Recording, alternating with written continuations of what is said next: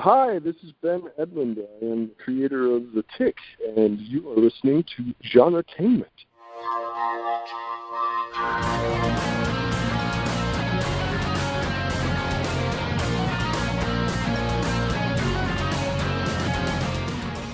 Hi, everyone. Welcome to another episode of Genretainment at SciFiPulseRadio.com. We're your hosts, Marx. and Julie. Genretainment is where we talk about what's happening in the world of film, TV, books, and web series. We give you interviews with writers, directors, producers, and actors in both independent and not so independent creations. It's time for episode 117, and we are chatting with writer Chris Fox. Now, when you have nonfiction books with titles like 5,000 words per hour and Write to Market, plus fiction books that have a mix of werewolves and zombies and aliens, you're going to get people's attention. and don't even get me started on his very publicly documented challenge to himself to write and edit a full length novel in 21 days. Not only did he do it, but he has sewed extremely well. Quickly become a fan of Chris Fox's fiction and nonfiction, and we're excited to have him on the show. Now, Chris tells us how he got into writing, talks about his various books, and shares so many excellent writing tips. Oh, and somehow we got onto the topic of language, Neanderthals, and bunnies. Woohoo! It makes sense, we promise. So, if you're a writer, you'll love the tips, and if you're a reader, you just might discover a new sci fi author to read. We do want to mention that this episode was so delayed. Sorry. We had a number of complications in bringing you this episode, including a brand new laptop dying on us, that so should not happen. software issues, just life getting in the way. But we're excited to finally be able to bring you this episode just in time for the third Void Wraith book release. Now, before we get started with the interview, we should point out that the music you just heard at the beginning of the show was a snippet from the theme song for our web series, Reality on Demand. It's a song composed and performed by our friend Tishan Hardy, and you can find our web series at realityondemandseries.com. Now let's get started with our interview with Chris Fox.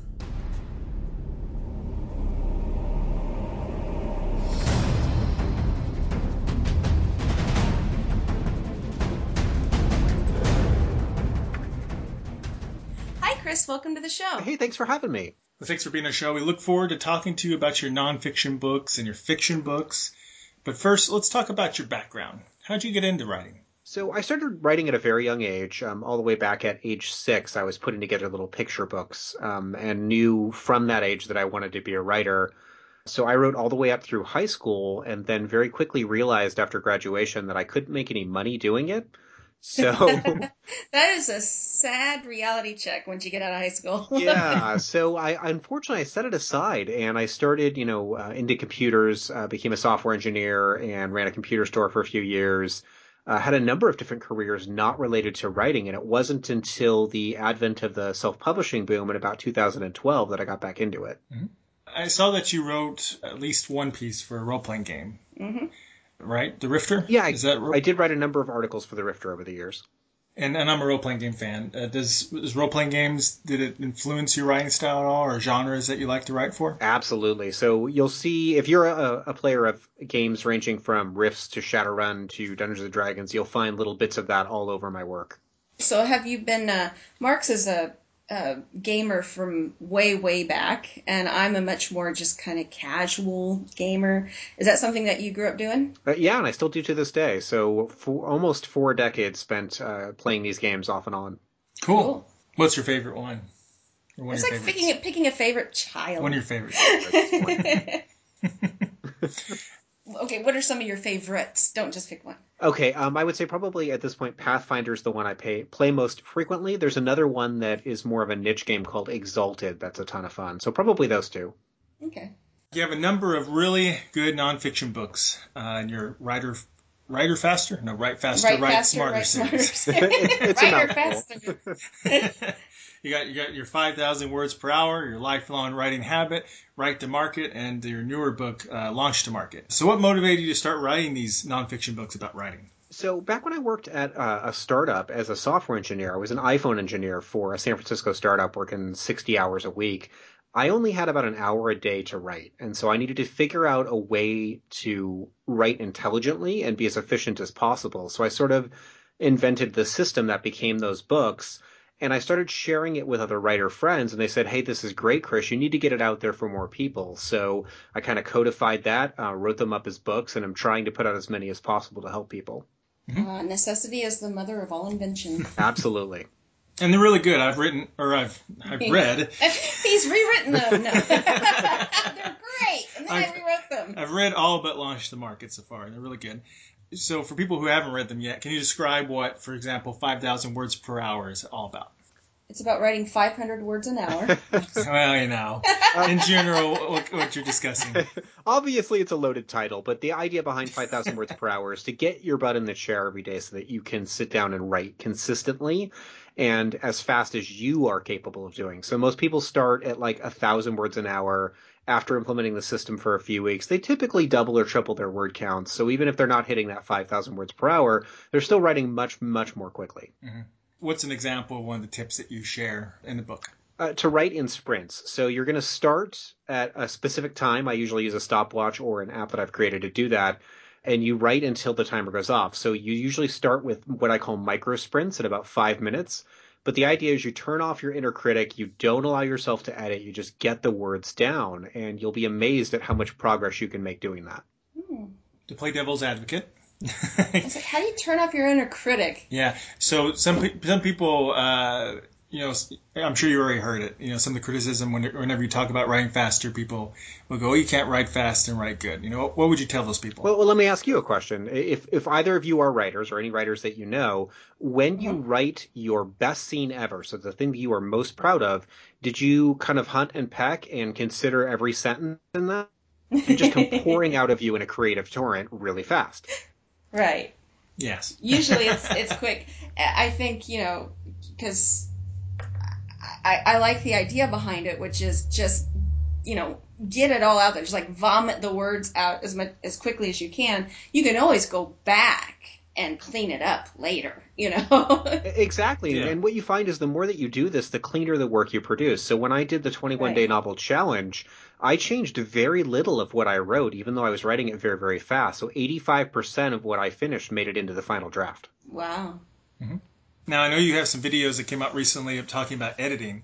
Can you describe a little bit about uh, how your editing process works? Yeah, I, I do what I call one pass editing um, to create a draft that I can send to my line editor. So I'll read the book, so I do a read through, and after uh, I've done that, I'll sit down and I'll make a bunch of notes about what I want to change. And then I'll go back to chapter one and I'll just rewrite each chapter in order until I get to the end of the book. So it's basically just kind of looping through to see what needs to be fixed and then applying the actual fixes and approaching it holistically like that instead of kind of tinkering here and tinkering there gets it done a lot faster. Mm-hmm. Well, and I think also a good thing to point out is that that also gets it done because you know it's so easy to you know you you write it and then you go back and you kind of hunt you know hem and haw this section and then this it's easy to j- just kind of make the editing process a, a never ending process Right, and I think that goes back to your inner critic and, and the need to turn it off. You're never going to write the perfect book, and the stuff that you write today is not going to be your best work. It's going to be the best work you can produce right now. So you sort of need to give yourself permission to suck to kind of be where you are now and just do the best you can. And how long does your you know one pass normally take? Uh, usually two to three days, depending on the length of the book. And just to be clear, you know you do at least sometimes use a copy editor too afterwards, right? Always, always. So I used to do a developmental editor. I've cut that phase out of it, but only after I did the first 10 books. I mean, I, I highly recommend getting a dev editor if you're new at the writing craft. They'll teach you a ton. But at this point, I still make sure a line editor sees it because there's, there's just so many things that you can't catch in your own writing. right because you always know what you meant Right. Yeah. And just in case you got someone who's new to writing, what's the difference between a line editor and a, and a developmental editor? So a developmental editor is very much like your teacher in high school. They're going to tell you, "Hey, this is wrong, this is wrong, and this is wrong," and they're going to ask you to go back and rewrite it. So you're usually creating another draft with your developmental editor. A line editor is basically just fixing your prose and maybe a few inaccuracies where, you know, somebody has the wrong color of eyes, but they're not looking for those big picture things and it's going to be a smaller edit afterwards. They're just kind of cleaning up your prose. You talked a little bit about your 21 day novel challenge. It was really interesting to watch because you made videos of- this. Can you talk a little bit more about that? Sure. So, I, I mean, when you have books that have kind of incendiary titles like I do, um, you tend to attract uh, skeptics. And a lot of people said, hey, there's no way, Chris, that you can do this. I, I don't believe it's possible. Uh, so I wanted to very publicly test my methodology. So I decided I was going to write and edit a book in 21 days. and then it would see a line editor, and then I would just publish it. Um, once it's published, I, I gambled that it would sell in massive amounts because I was writing it to market, and you know, knock on wood that it continues to do so. It's sold more than the rest of my catalog put together. I've already made something like twenty five grand in, in the eight weeks it's been out. Oh wow, That's awesome. yeah. I was going to ask you how successful it was, but you just answered that.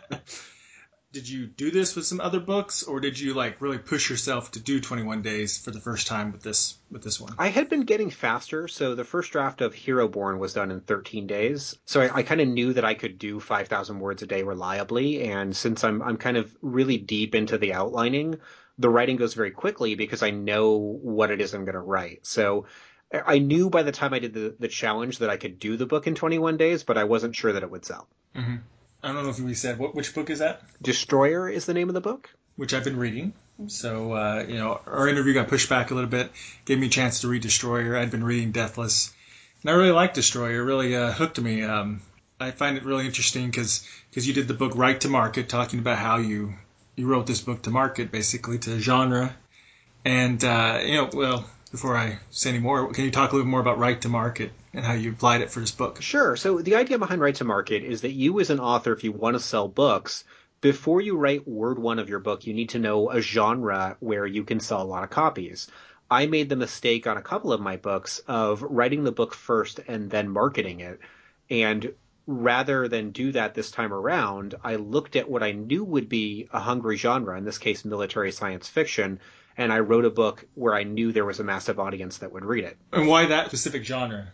Is that something you really are passionate about? You like? Exactly, and that's the other half of the equation. It needs to be something you absolutely love. So a lot of people see writing to market as selling out, but in my opinion, you should find a genre, at the intersection between I really want to write this and I think it'll sell. So I mean, I get to write about giant spaceships, which I've loved since I was a kid.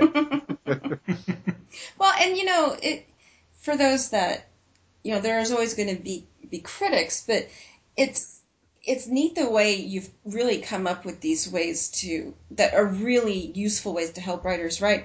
But the idea of knowing your audience is, I mean, I studied communications and majored in journalism in school, and I mean, rule one in communi- mass communications is know your audience. you know, it's you know, and we would talk about that's the difference between the English crowd and the journalism crowd was we looked for an audience. right, and that's why I think the journalism crowd is going to thrive in the modern publishing industry, whereas yes. academia is not. and I also like, you know, how when you were talking about the 5,000 words per hour, you're like, well, when you start out, you know, you're acknowledging that the more you do something, the more practice you get, the quicker you'll get, you know. It, it, it, the critics, I think, also think that he's going to say you're going to be able to write 5,000 words per hour. Just read this book and the next day, and you're like, no, no, no, no. It's a process. a process that takes a lot of work, too. I mean, you really got to get yeah. your butt in the chair day after day. Mm-hmm.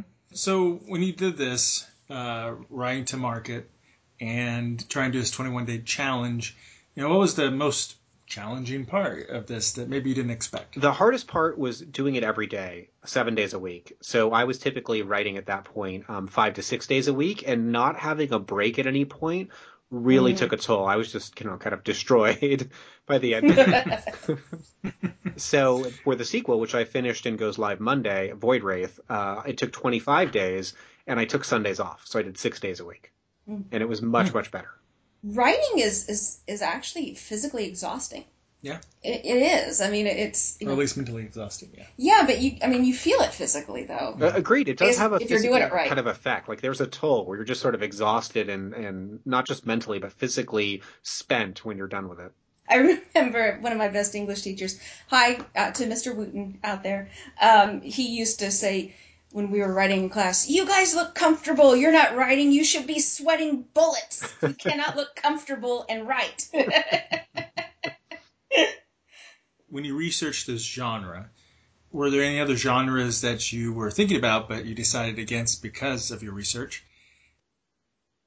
My other top choice would have been epic fantasy. Um, the reason I didn't go there is not because I don't think I could be successful there, but I, I, think that an epic fantasy requires longer books with a lot more attention to detail, and I knew that I could get books out faster in military science fiction.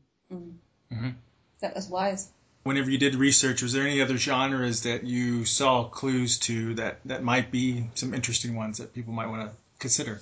Uh, yeah, and they're all over the place. Um, um, so the, the other categories I think that are, are worth looking into, um, there's a lot of great ones in nonfiction. So the books that you're talking about, like 5,000 words per hour, that's not a competitive genre. Authorship is the name of the the subgenre, and the top book was three thousand, and the bottom in in the top twenty is I want to say thirty thousand. So there just aren't that many good books for writers, and it's an underserved category. So it's exactly the kind of little niche you want to find when you're writing to market. Yeah. You know, I've been enjoying Destroyer, and uh, and I got your your prelude book too. I need to read that soon. And That sounds um, funny. I'm enjoying Destroyer. Destroyer. you know, it, it feels like a mix of like elements I like from Babylon 5, Battlestar Galactica, a little Star Trek. okay, now I definitely do have to watch it. Yeah, or you read it. Read Or it. read it, sorry. um, it's oh, not, you were it's playing not, the trailer. That made me. It's not a TV show yet. Yeah, no, it's not. Yeah. Yeah. What TV shows, what books, uh, you know, help motivate you a little bit in creating this this world? So this is uh, everything that I've kind of taken in from pop culture in science fiction over the last 20 years. The the biggest influence I would say is a video game called Mass Effect, which it had a trio of games that were some of the most amazing storytelling ever done, and it has a terrible terrible ending. And so I figured maybe I can do this justice. So do something similar that's been influenced by it that has an ending that I like. I don't play video games, so I'd never heard of it, and I didn't realize a video game would have an ending. Oh uh, yeah, I don't know what the ending is. I have to find out. Like one aspect of it is that you have a cat race in there. Uh, how, do, how do you pronounce their name? The Tigress? Tigress. Uh-huh.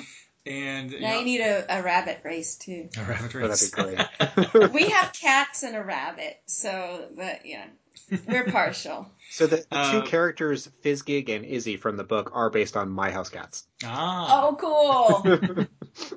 I just love hearing people uh, or reading people say like, "Yes, mighty Fizzgig."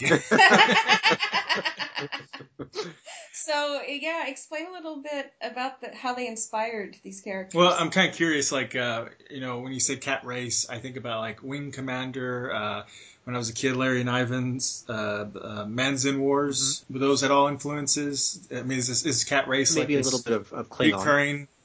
And Klingon. Klingon, yeah. Cats and Klingons, I can totally see that working. they are a little bit Klingonish.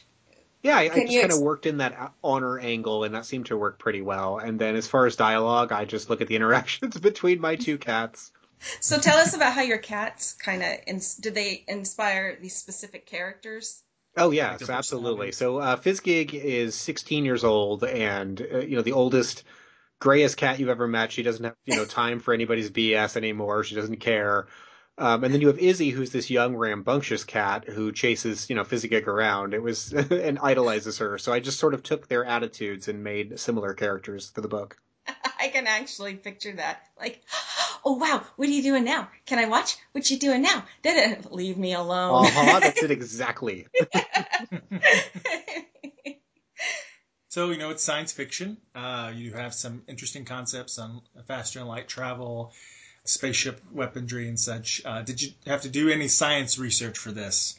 I, I did some. So I've got a good friend of mine by the name of Trevor who uh, is also a sci-fi writer. He's about to come out with his first book. He uh, is an astronomer by trade, so he taught me a lot about how a sun works, which is where I came up with the Helios gates, um, and really kind of fact check a lot of my science in the book. Helios gates are like these like wormhole portal things that are within the suns, right? Exactly. It's basically a stargate in the center of the sun. That sounds like a very hot way to travel. Quite quite hot. So the ships uh, the ships have to be designed accordingly, which is kind of covered in the book. But those are really true stargates. They're in the star. Yeah, they're in a star. Okay, I definitely have to read this. There's cats and a and an actual sun Stargate. So this is sounding so cool. I saw that you have a book trailer for the Void Wraith books. Uh, most likely, if you guys heard any music before the interview started, that is from that book trailer. Would you suggest other authors uh, try book trailers? It's still an experiment for me, so I can't say that it's going to be a positive return on investment. But I wanted to create a trailer that Michael Bay would be proud of for a book because most of the book trailers that I see are not as stellar as they could be, and I figured they could be done better. So I'm now testing that on YouTube and Facebook ads to see how well it'll do.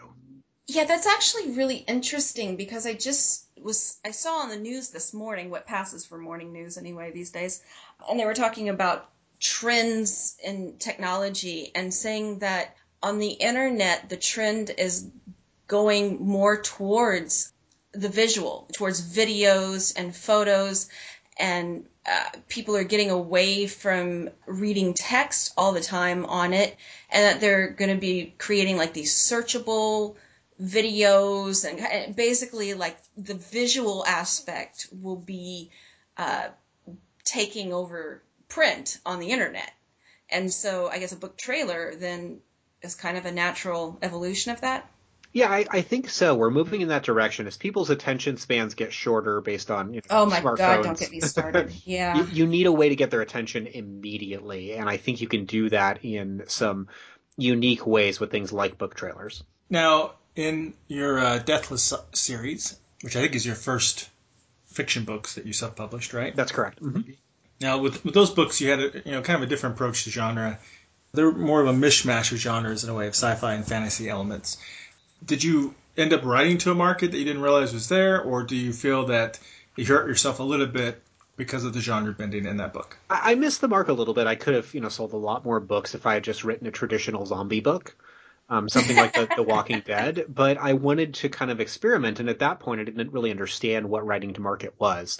So I did get lucky in that there's a, a large market for scary werewolves, and my mm. book, my first book, landed squarely in the middle of that one. So the sales on the series have been good. Okay. Well, if it makes you feel any better, I don't care for The Walking Dead, but I like the scary werewolves. So you know. well, and I like the whole mythology of, of the Deathless series, and you know, it didn't grab me as fast as Destroyer because, like with Destroyer, it's it's these genre elements that I'm used to, so it gets me right in there, and I'm like, yes, I really like this, and it hooks me really fast. Whereas with Deathless, uh, with um, No Such Thing as Werewolves, it did take a little bit longer because I wasn't sure quite where this book was going.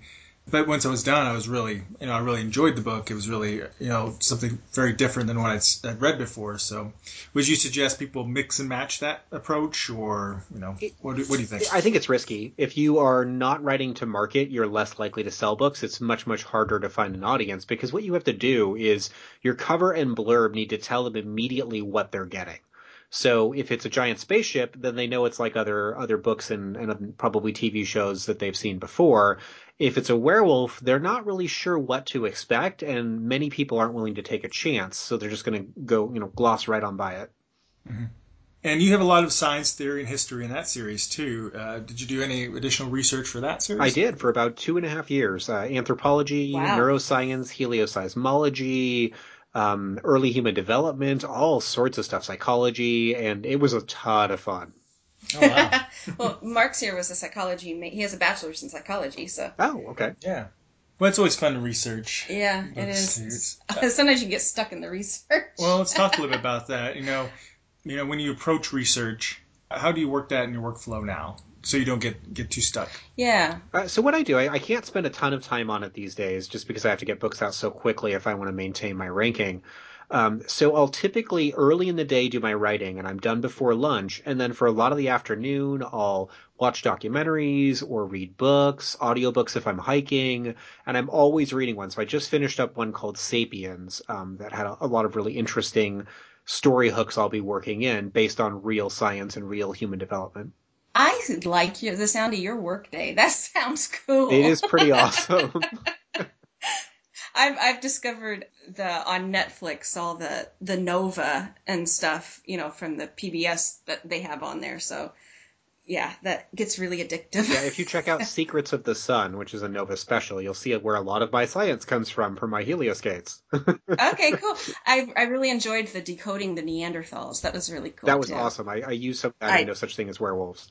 Yeah. Oh, yeah. Because I I've I've actually watched it like twice, and I want to go back and just watch it again because I find it fasc- fascinating. I remember when I was a kid, and they were like, "What happened to the Neanderthals?" I'm like, "Well, wouldn't Neanderthals and Homo sapiens have like at some point had kids together?" And it was, "Oh, that couldn't happen." Like, right. And now we have proof. and now we have proof, and I'm just gonna like you know seem like common sense. yeah, but some people don't accept it until they see the evidence. Yeah, yeah. Well, I mean, to be fair, that's how science works. That's fair. But yeah, it was just like, you know, it used to be an insult. Oh, Neanderthal. It's like, well, no, they were actually pretty interesting and well developed and, and, you know, just as valid a and creature that's ever been on the earth. yeah, from that documentary, I learned that they may not have had speech because they lacked the FOXP2 gene that we have that allowed us to do Yes. language. So it's interesting wondering wh- whether or not they had language. We have no proof either way. yeah, I'm sure there was some nonverbal hmm communications. You know, I mean, people think other animals don't have language because they don't necessarily have speech. But, you know, I said we have a, a rabbit and I mean, anyone who's ever been a parent to a rabbit, you you can read the position of their ears and the and the movements, and it's a good thing we're not doing video because you'd see me doing all kinds of like little nose wiggles and and kind of all this stuff with my rabbit. she's she's out having playtime, you know, in the evening, so she's out running around and playing, and and it's like you know we can communicate non-verbally, you know, as well as verbally. So they have a ways of communicating. People Yeah. don't always recognize it. Maybe it is sign language. You might have. Well, they, they say that Uh, you can learn sign. Oh, sorry. 93% of communication is nonverbal. So that's body language and voice tone. So only 7% of it is the words that we use, which means that for animals, I think they're still communicating almost as efficiently as we are. Probably more so considering the their ability to like smell pheromones and and things like that. And then you know with the signing, children can learn to sign before they can learn to speak. Right? So there's Hmm. there's something there. Okay, we veered off topic a little bit. Sorry. You get Neanderthals language it's my and fault. bunnies. no, well, you start like if you can tie in Neanderthals language and bunnies, especially. I'm just a goner. I- rabbits and cats. I'm, you know. Let's talk about another one of your series. It's Project Solaris. What's that about? So that's uh, loosely based on, on myself as a main character, a younger version of me. Um, I commuted every day into San Francisco, and I worked with people from Google and Facebook and Apple and LinkedIn and Uber, and all those startups are in like a two block cluster south of Market in San Francisco. wow. So I used that as the backdrop, and I kind of mashed up X Files and the TV show Heroes. So think, you know, superheroes that are abducted by aliens, and that's where they're getting their powers. I like it. And it's a spin off of the Deathless series, so it uses all the same series, and they have some connections. So I worked in werewolves, zombies, vampires, aliens, and superheroes into the same setting, and I think it works. Oh, cool. is Void Wraith at all tied somehow? I guess it wouldn't be. It's not, although that's the number one question that I get is are they linked and if so how? There's already a bunch of theory crafting on the internet about the maybe they're tied together and this character could be. Always keep them guessing. hmm yeah. So you have any other future projects in the works? Uh, I do. So now that I finished up Void Wraith, Eradication will be the end of that trilogy, and I'll have that out in about a month. Once that's complete, I need to finish up the Deathless books, and then it's on to that epic fantasy that I mentioned. Mm. Cool. On the nonfiction front, I've got a book coming out called Reader Psychology, which explains why readers buy books and sort of what emotional itch they're scratching when they do. And I do that based on genre. So you can see how some people might do um, romance for certain reasons, and other people will do science fiction for a whole different set of reasons. Like what kind of reasons? Like is escapism a reason, or is it more specific that kind of it's the scope that you're talking about? That's part of it. So discovery and wonder is going to be true of almost every genre. People want to see new things, but obviously, mm-hmm. if you're you're into romance, you're looking to kind of have the romance maybe that that could be missing in your own life.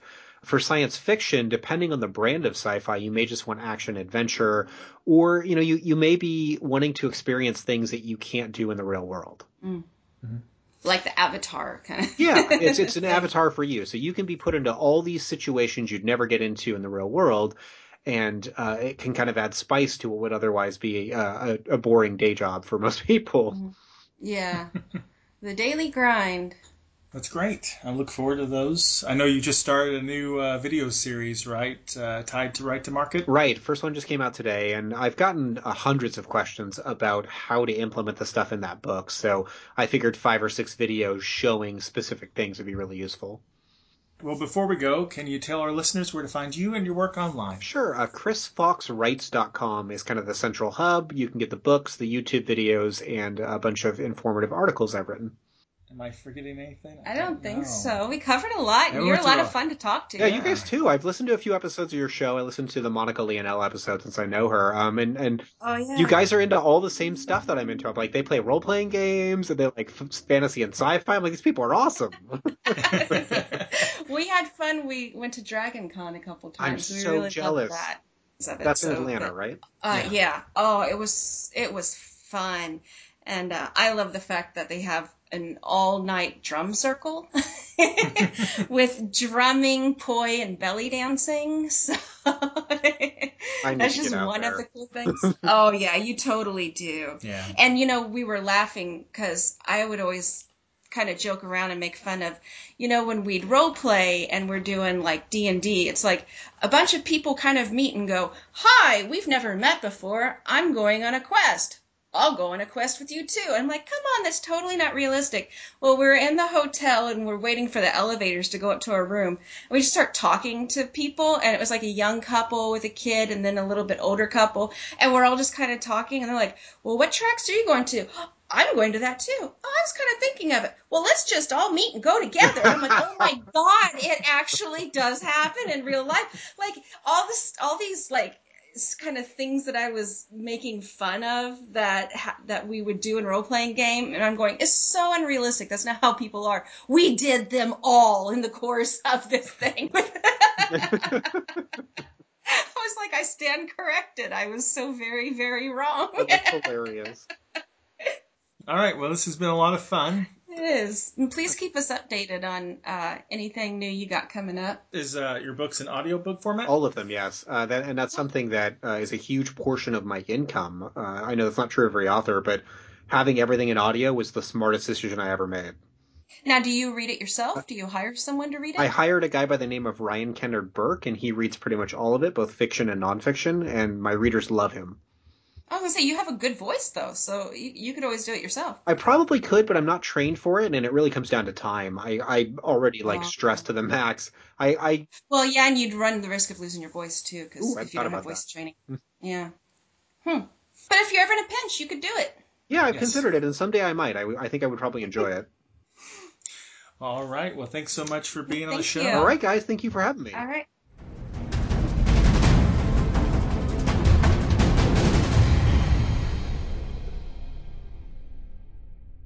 Hi, this is Monica Leonelle from prosonfire.com, and I'm the author of Write Better Faster, and you're listening to Genre Genretainment. Well, a big thanks to Chris for chatting with us. Be sure to check out his books if any of those sound interesting to you. I've literally read his nearly his entire catalog. Now. I think probably within like a week. Now, before we go, we do want to remind you that you can always keep track of us by subscribing to us on iTunes or Stitcher, or by following our Genretainment Facebook page, my Twitter account, which is at Mr. Marx, or our website at genretainment.com, or follow all the shows at sci-fi-pulseradio.com. Coming up in future episodes, we'll be speaking with Kathie Fong Yoneda, author of the script selling game A Hollywood Insider's Look at Getting Your Script Sold and Produced, Troy DeVolld, author of Reality TV, An Insider's Guide to TV's Hottest Market, and author, video game writer, and scriptwriter Justin Sloan. So we'll be back soon with all new guests from our favorite films, TV shows, novels, and web series. Genretainment is a production of Alien Jungle Bug Productions. Until, next time. Bad